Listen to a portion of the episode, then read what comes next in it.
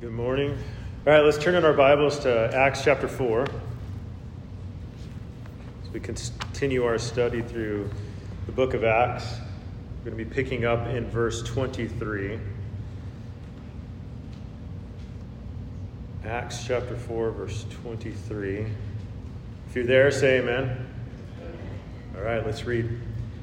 And being let go, they went to their own companions and reported all that the chief priests and elders had said to them.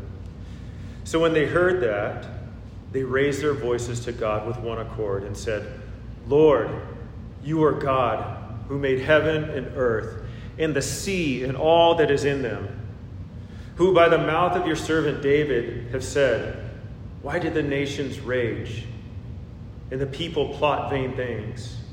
The kings of the earth took their stand, and the rulers gathered together against the Lord and against his and his Christ. For truly against your holy servant Jesus, whom you anointed, both Herod and Pontius Pilate, with the Gentiles and the people of Israel, were gathered together to do whatever your hand and your purpose determined before to be done. Now, Lord, look on their threats and grant to your servants that with all boldness they may speak your word by stretching out your hand to heal, and that signs and wonders may be done through the name of your holy servant Jesus. And when they had prayed, the place where they were assembled together was shaken, and they were all filled with the Holy Spirit, and they spoke the word of God with boldness. If you've been with us over the past few weeks, as we've been in this section of Acts, it's chapters 3 and chapters 4 are all one telling of one story of what had happened in the early church. It's one account that had happened to Peter, the Apostle Peter and John.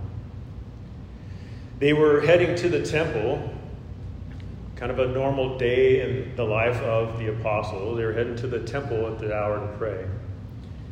And there was a man there who had been lame from birth. We were told that he went there to ask for alms, to ask for donations. And when Peter and John when he saw Peter and John, he asked them for those alms, and Peter and John look at him. And it says that, hey, we don't have anything to give you. Silver and gold we don't have, but in the name of Jesus Christ, rise up and walk. And so the man who was healed begins to walk and leap and praise God while entering into the temple. And to say the least, that drew a crowd, especially when people recognized who the man was. That he was the one who used to be at the gate begging. And so Peter, seeing this crowd, he begins to teach them. He begins to preach Jesus, resurrected from the dead. And he begins to call those who were listening to repentance, to receive Jesus as the Messiah whom they crucified. And so the crowd forming, we have the temple authorities going, what's going on here? Why is this group forming? And they go over there and they hear Peter and John proclaiming these things.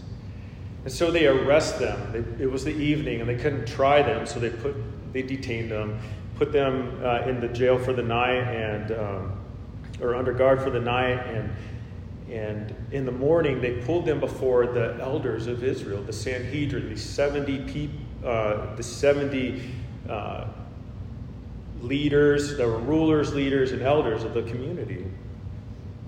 Those who looked after the temple and what was going on there. Those that were the rulers and the scribes who taught them the word. And they asked the disciples, they pulled them before them, and they asked them, by what power or by what name have you done this? And Peter, it says, was filled with the Holy Spirit and responded, explaining that the miracle was done in the name of Jesus, and it was according to his authority that they taught what they did. And they proclaimed the resurrection from the dead because they had seen Jesus Christ risen from the dead. And they would teach what they had been taught from Jesus. And so these religious leaders had put them aside and said, hey, what are we going to do? You know, we can't deny that this man, he's been healed, a very apparent miracle had happened. We can't hide any of that. Let's just threaten them that they shouldn't speak in the name of Jesus. And so they pulled him in and they threatened them not to speak in the name of Jesus. And the apostles respond. They're like, well, sorry, you know, we can't listen to you because we serve a greater authority who has told us to go out and speak in the name of Jesus. God told them to. And they can't help but speak the things that they had seen and they had heard. So they ended up further threatening them, and then Peter and John and the man are released.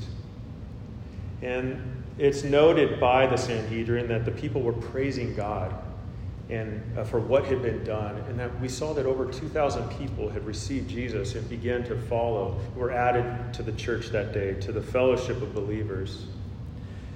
And so we're picking up the passage today after they had been let go. And after being let go, they went to be with the rest of the disciples. And we see what they do and what happens next. And much of our lesson today will cause us to reflect on what we do when great difficulty threatens to keep us from doing what is right. Where do we go? To whom do we turn? And we see that the disciples, they pray. They recognize who's in control of the situation, and they ask for a response from him. We'll see how he answers it. The focus of our passage today is on prayer. Prayer in time of difficulty. It's also, as Pastor Greg already somewhat iterated to you guys, prayer is coming to God as his servants, not asking God to serve us. And in seeing the full and utter dependence of the disciple upon the Holy Spirit to do the work, the power to do what he had called them to do, and to speak in the name of Jesus.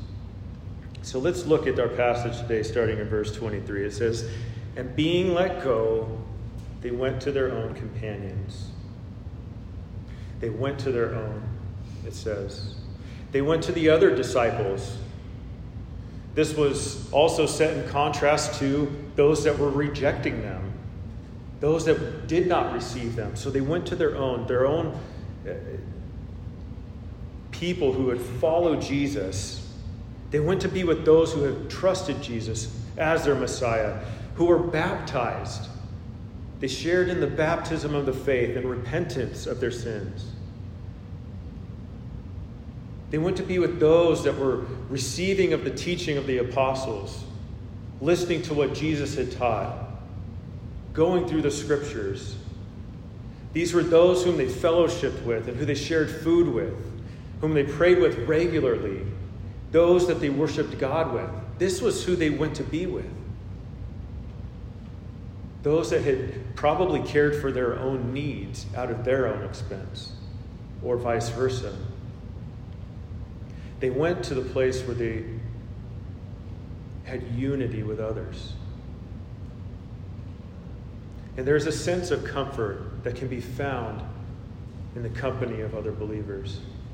That when the world is crashing around us, that we need to go to those whose hope is in the same Lord and Savior as us, to be encouraged, to be edified. We share belief and care and intimacy with others whose lives have been changed by God and closely linked with our own so that we can carry on in life. This is why the gathering together of the church is so important. Because life will come at us with difficulties, challenges, but and even in its joys, we can rejoice with others. And sometimes we might find that our church family is closer than our own families. That could be good or in a bad sense. Sometimes our families they don't know Jesus. And so we don't have that communion, that connection with them like we do with those of us of the church. Sometimes our families are distant. And we find that the comfort of maybe a mother or somebody found in the church, or the exhortation of a father found in the church, because that's who God has linked us with. But we see that they went to their own and they relayed the information that they had received. All that threatening that the religious leaders, the chief priests and the elders had done to them, telling them, hey, they're telling us not to speak in the name of Jesus. And we can actually look back here a few verses, starting at verse 16 of chapter 4, to what those threats were. It's just that, starting in verse 16, what shall we do to these men? The chief priests and elders asked. For indeed a notable miracle has been done through them, is evident to all who dwell in Jerusalem, and we cannot deny it. But so that it spreads no further among the people, let us severely threaten them, that from now on they speak to no man in this name. So they called them and commanded them not to speak at all, nor teach in the name of Jesus. But Peter and John answered and said to them, whether it's right in the sight of God to listen to you more than God, you judge.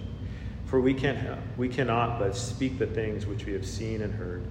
So when they had further threatened them, they let them go, finding no way of punishing them, but because of the people, since they all glorified God for what had been done.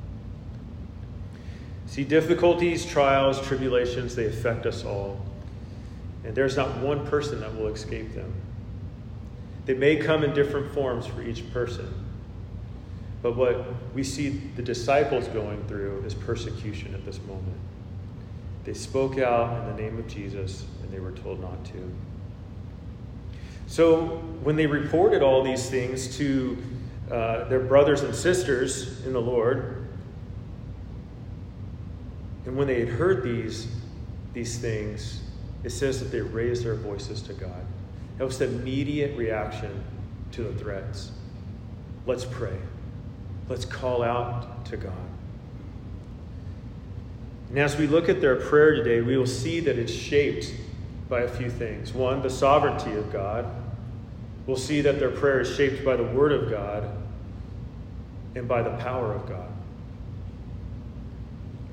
The first part is shaped by the sovereignty of God.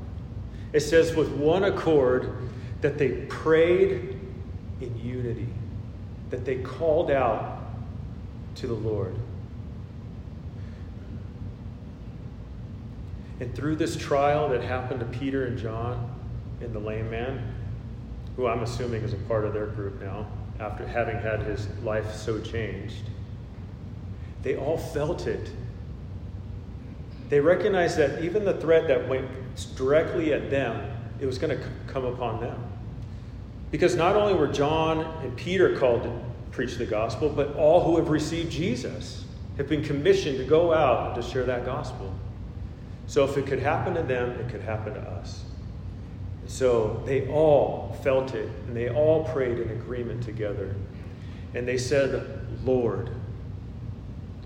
And Pastor Greg had exhorted you guys already this morning in this. And I think that the Lord wanted us to hear it again, or else he wouldn't have had Pastor Greg share it already. This word Lord, when they first come to pray, they call out Lord, and it's a specific word. It's the Greek word despota. It's where we get our word despot, a word that I had to look up because I'm still learning words. It means ruler or master. It was one that I wasn't familiar with, but it was one I hadn't heard before, but it means ruler or master, or another person who holds absolute power, one who possesses supreme authority. The Greeks used it for the relation of a master to slaves or household servants. So they saw that the authority of the master is supreme. That servant did whatever they had commanded.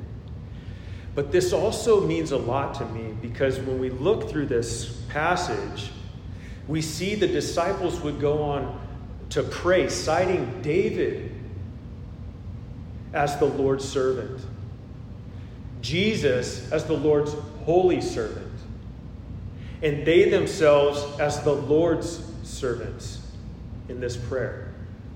So they had a right category for their relationship with the Lord. Their prayer is shaped by this fact that God is the supreme authority over all creation, and that the disciples viewed themselves as the servants of God. This is important because so often as we are praying, our prayers are shaped by our own needs or our own desires for comfort in this life or the accomplishment of our own will. Lord, give me what I'm asking for, or fix this issue in my life. Those aren't bad things to pray for. We need to take all of those things and take them to the Lord. But is that the only thing that we're praying for? We can't be called a servant if all we're doing is asking Him to do what we are wanting. But prayer is first and foremost going before the Lord and asking for His will to be done. Remember when Jesus taught the disciples to pray? Our Father who art in heaven, hallowed be your name. Your kingdom come, your will be done on earth as it is in heaven. It's the first thing that He directs them to pray.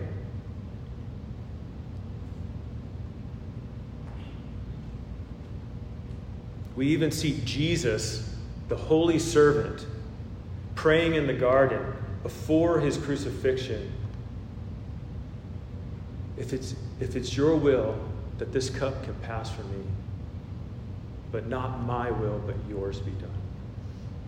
He knew He had to go to the cross, and it wasn't something easy to go through in His humanity. But He said, in His perfect example for us, not my will, but your will be done.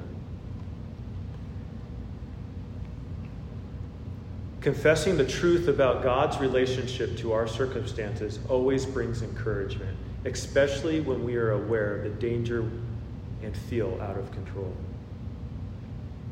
His power to answer their prayers is based on His authority.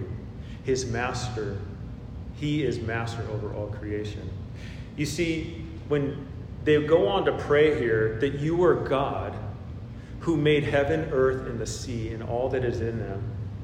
This was, in the mind of the Jews, this was the whole cosmos. This was everything that God had created. The whole of God's ordered creation was contained in those three things. The heavens being the place where God dwells and rules, filled with other spiritual creatures that He made. Heaven also would represent the atmosphere, the place where the winged creatures would fly or dwell. But also space, where we had the stars and the planets would give their light. And the earth, for the Jew, was more representative of the land, not necessarily the earth as a globe. But God, as we are told in Genesis chapter 1, that He created the lands and the sea, and that He filled the land and the sea with plants and animal life. His greatness over all creation, the whole cosmos. He is greater than everything. This was the greatness of God whom they served. And these lines of praise to God as Creator are echoed throughout Scripture as men and women approach Him in prayer and praise. Let's look at Psalm 46. It says, this is a psalm speaking of God's faithfulness to vindicate the oppressed, and He is greater than their opponents. It says, praise the Lord, O my soul. While I live, I will praise the Lord. I will sing praises to my God while I have my being. Do not put your trust in princes, nor in a son of man, in whom there is no help. His spirit departs, and he returns to his earth. In that very day, his plans perish. Happy is he who has the God of Jacob for his help, whose hope is in the Lord his God, who made heaven and earth, the sea, and all that is in them. He who keeps truth forever, who executes justice for the oppressed, who gives food to the hungry. The Lord gives freedom to the prisoners. The Lord opens the eyes of the blind. The Lord raises those who are bowed down. The Lord loves the righteous. The Lord watches over the strangers. He relieves the fatherless and the widow. But the way of the wicked he turns upside down. The Lord shall reign forever. Your God, O Zion, to all generations. Praise the Lord. Do you guys see even the echoes of what's happening? Knowing God's scripture, how they're going to him as the supreme authority who has freed them from the oppression that they had just experienced, from the religious rulers. The healing that was happening, they recognized their God as the supreme authority. And by taking out the perspective of the disciples, we as God's servants, we come to him as the supreme authority in our lives. Over all creation, a master who equips us for the task that he has called us to, no matter how difficult it is. But as we've looked at this, the disciples were shaped by the scripture as well. They knew who their God was, and they went to him as Lord, Master, Supreme Authority. And it says in verse 25, who by the mouth of your servant David have said, why did the nations rage and the people plot vain things? The kings of the earth took their stand, and the rulers were gathered together against the Lord and against his Christ. You see, they looked to the scriptures as God breathed, that God spoke these things. They understood that even though it was David who had wrote this psalm, that it was truly God who spoke through him. And Paul exhorts Timothy in 2 Timothy 3:16 that all scripture is given by inspiration of God, or God breathed. And it is profitable for doctrine, reproof, for correction, for instruction in righteousness, that the man of God may be complete, thoroughly equipped for every good work. They went to God's word, and they reminded themselves, and they saw that this was God foretelling of the things that would happen to Jesus. And if we look at it, and it says, why did the nations rage and the people plot vain things?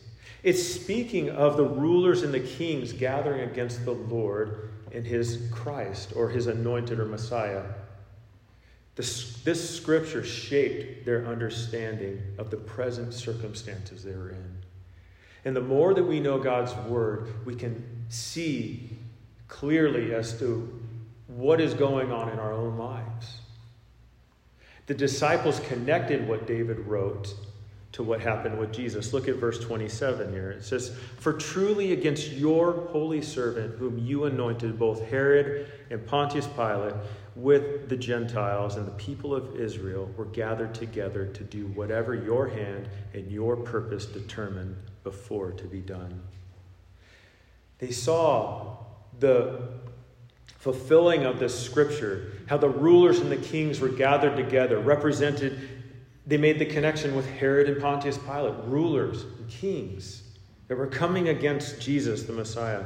How the nations, the word nations is used to describe Gentiles, or they would understand it, the Jew would understand it as the Gentiles.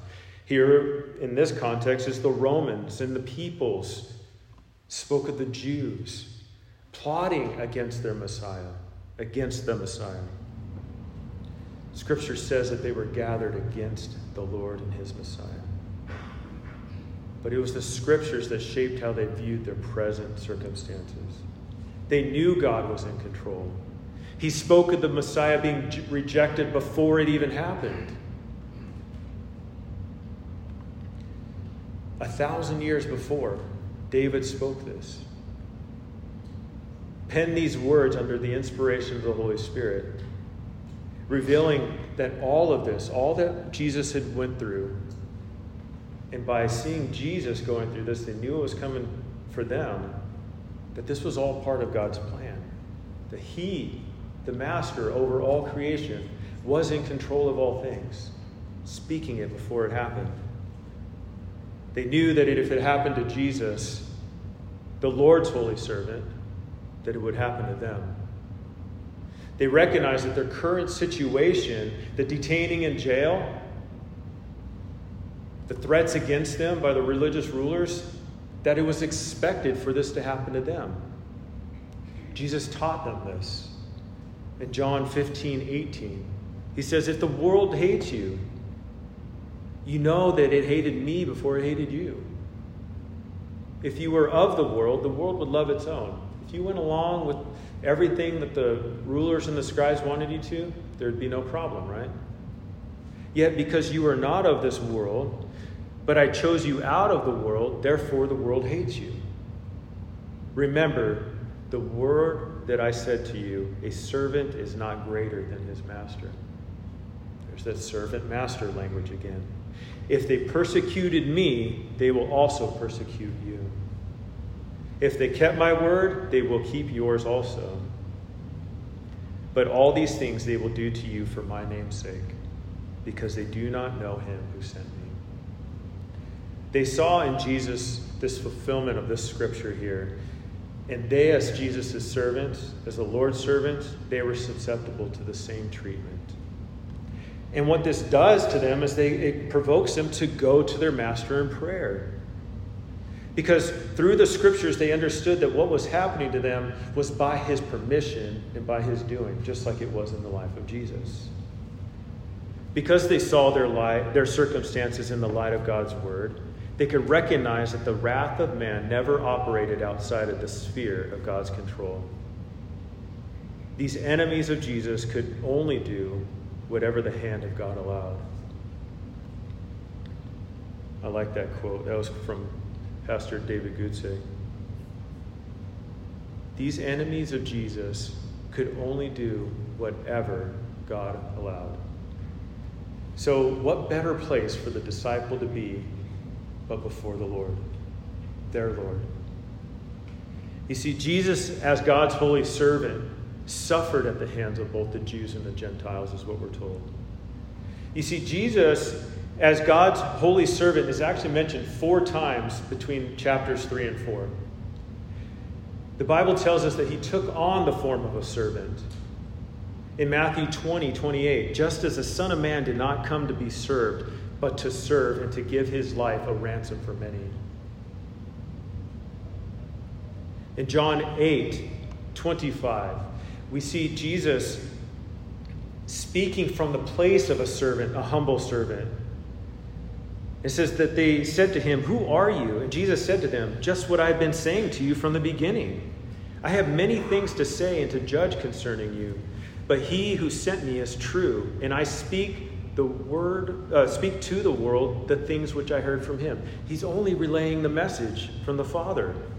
They did not understand that he spoke to them of the Father. And Jesus said to them, "When you lift up the Son of Man, then you will know that I am he, and that I do nothing of myself, but as my Father taught me, I speak these things. And he who sent me is with me. The Father has not left me alone, for I always do the things that please him." Jesus, the Lord's holy servant, doing what the Father had sent him to do. And Paul, exhorting the Philippians in their conduct with one another, says, "Let this mind be in you, which was also in Christ Jesus, who being in the form of God did not consider it robbery to be equal with God, but made himself of no reputation," what? "Taking the form of a bondservant, and coming in the likeness of men. And being found in the appearance as a man, he humbled himself and became obedient to the point of death, even the death of the cross. Therefore God has highly exalted him, and given him the name which is above every name, that at the name of Jesus every knee should bow, of those in heaven and of those on earth and of those under the earth, that every tongue should confess that Jesus Christ is Lord, to the glory of God the Father." So Jesus mentioned as God's holy servant 4 times in our passage we've been studying over the past few weeks. And then we have David mentioned as the Lord's servant. David was described as a man after God's own heart. And David, penning much of the Psalms, which would be prophetic in their nature, speaking of the coming Messiah. But the one that God chose to lead his people, he was God's servant in all that he did. But now we have the disciples also, later on in verse 29, describing themselves as the Lord's servants. Now, a servant is mentioned here 4 times in this chapter 4. And there's 2 different words that are actually being used to describe David and Jesus as servants, and how the disciples would speak of themselves as servants. You see, David and Jesus, the word is that's used is paidos. It's a child, a manservant or maidservant, or an attendant. So somebody that was attending their master. But the disciples, when they describe themselves as servants, they used the word doulos, and it was a bondservant, a permanent slave, being altogether consumed by the will of another. That's how they describe themselves in relationship to the Lord. They too, as God's servants, were called to proclaim the message of Jesus. They were called to speak God's words to the world, to make disciples of all nations. And so this shaped their prayer. They went to their king, their authority, and gave their requests to him. It was also a way that they could describe themselves in their humility, speaking to their authority, their superior. And they were shaped, we see in verses 29 through 30, by the power of God. It says, "Now, Lord, look on their threats, and grant to your servants that with all boldness they may speak your word by stretching out your hand to heal, and that signs and wonders may be done through the name of your holy servant." They start off this petition, this request to their Lord. And it's a different word, how about that, than the first Lord that they cried out to. This is kurios. It's master, it's owner. It's different from how they began their prayer, because when they started the prayer, it was in response to the threats they had received. They needed to go to the one who had all authority, all power. They needed to remind themselves of who was absolutely in control of what was going on in their lives. And we have to do that too, sometimes. Sometimes we have to slow down and say, "Lord, you're in control of all things." And then, "Lord, what do you want me to do? How do you want me to respond? As my master, as my owner, as my friend, my savior." It's different than how they began. But here, they were coming to him with whose will they were absolutely consumed with. That piggybacks off of what Pastor Greg was sharing. I mean, that's what I was kind of expressing in my heart during worship, is I'm picking these songs because I'm studying the Word, and I would do that even when Pastor Greg was teaching. I would read what was there and try to pick songs to correlate. But what was happening there was just kind of trying to capture the heart of the disciples as they would come before the Lord. And, you know, really searching my own heart, whether or not that exists. Am I coming to the Lord with such abandon, such submission to his will? Sometimes that is, we're called to be living sacrifices. Usually a sacrifice is dead, right? You know, living sacrifice, you got to keep putting it back up there. You know, you have to learn to sit still. It's just not, it's almost an oxymoron in some ways. But what it is that we're sacrificing, laying ourselves down for him, to be his vessel, to be used by him. And they're facing opposition for doing so. And they say, "Lord, look on their threats. Look on their threats. You see it all. You hear it all. We just expressed it to one another, what was said to us." They present the opposition to the Lord. We need to take these difficulties, these things we find ourselves in, before the Lord. They told us not to speak in your name. And what do they ask? "Lord, take it all away. We don't need this difficulty." No, that's not what they said. They say, "Grant to your servants." They go to the master, they ask, They say, do it now. Give us boldness. Not take it away. Not relieve us of the pressure. Lord, grant to your servants boldness to speak your word.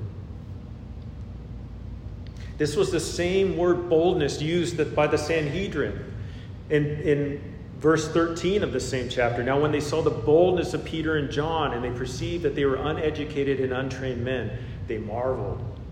And they realized that they had been with Jesus. Boldness, which meant frankness, to speak the word as it is. Unencumbered, straightforward, freedom of speech.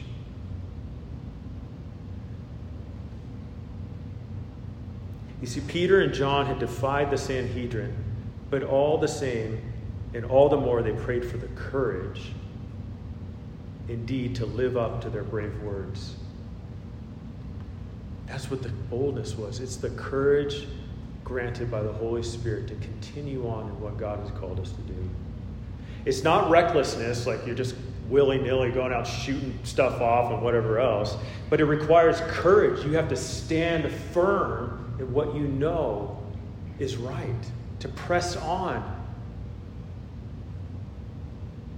They knew that they had to continue to get the message out, and they asked the Lord for boldness and courage to do so.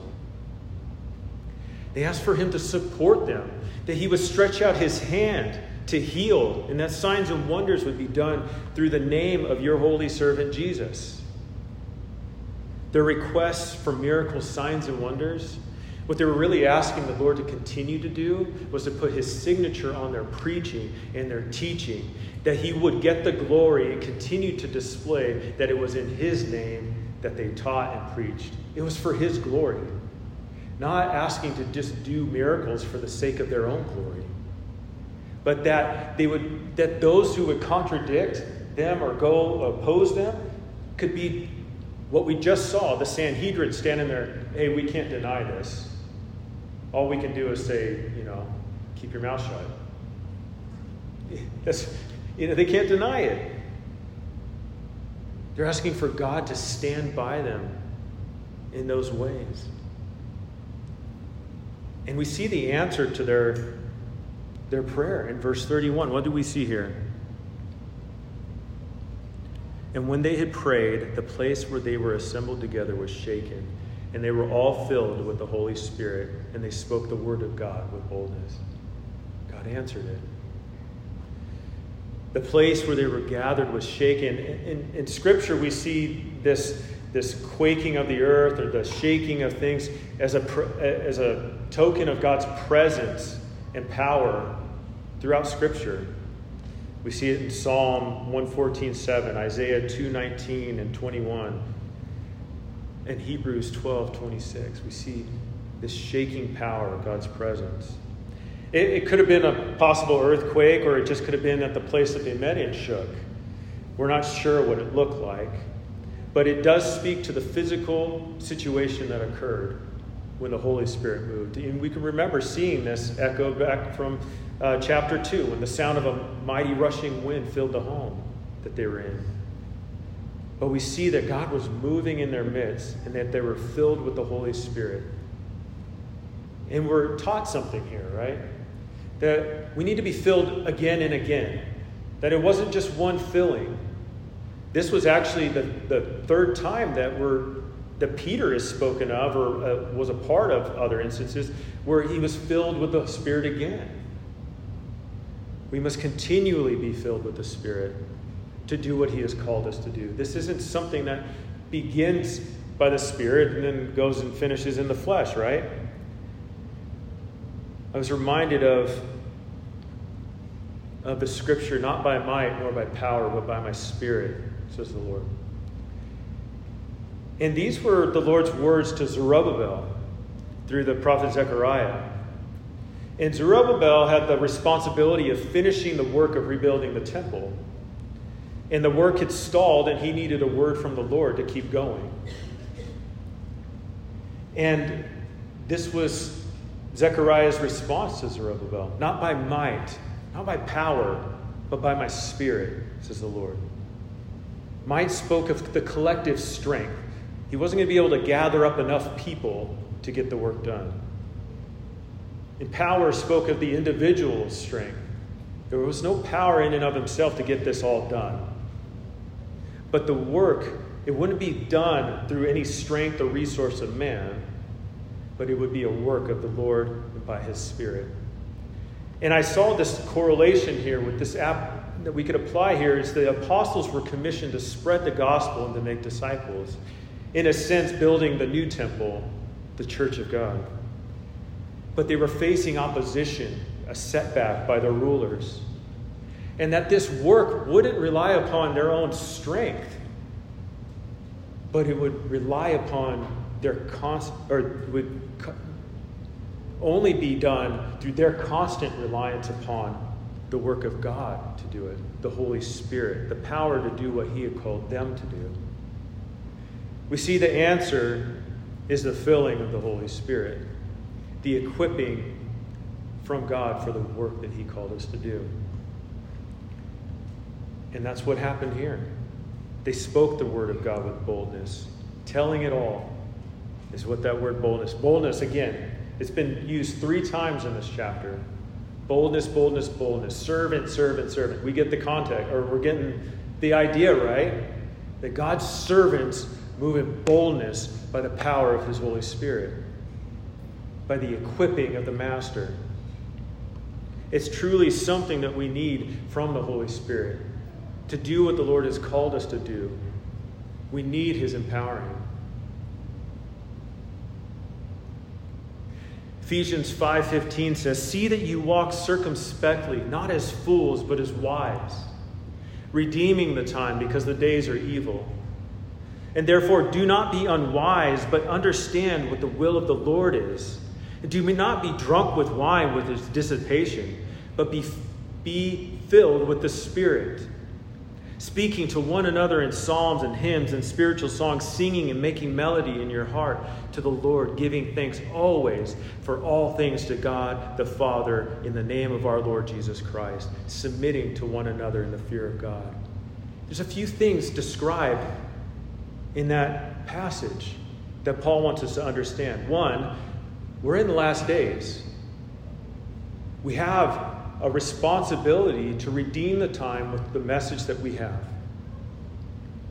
And remember, this goes back to even chapter 2, where Peter is saying that this is the time to call upon the Lord.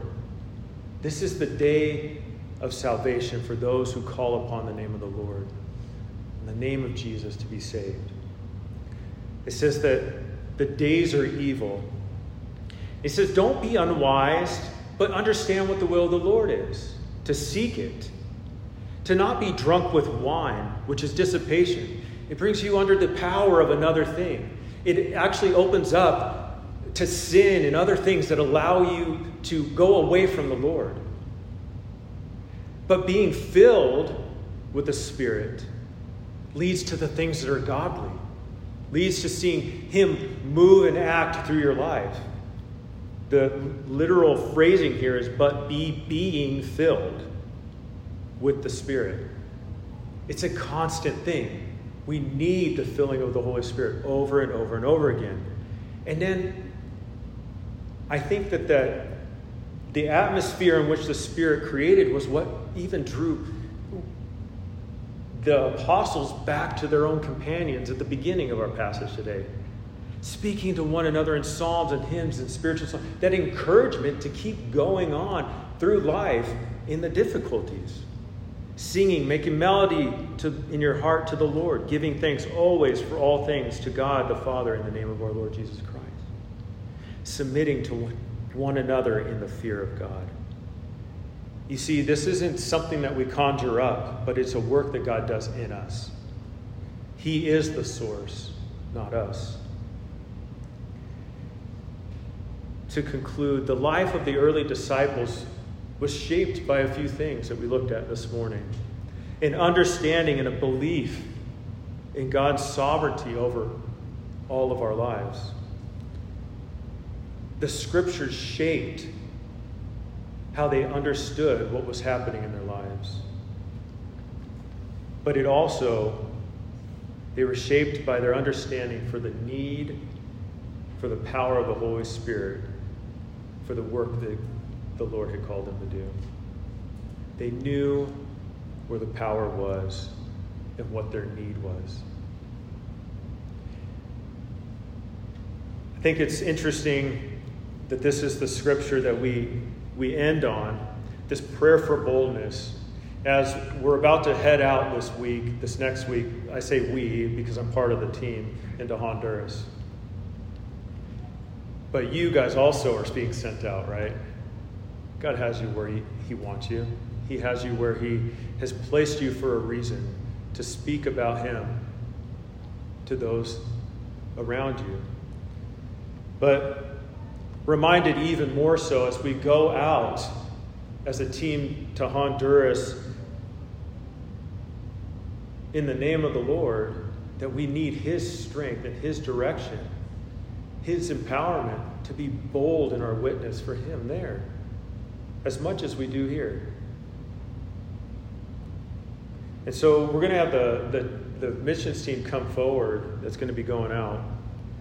If you guys can come up here in the front, we're going to pray. We're going to pray for the Lord to fill us with boldness.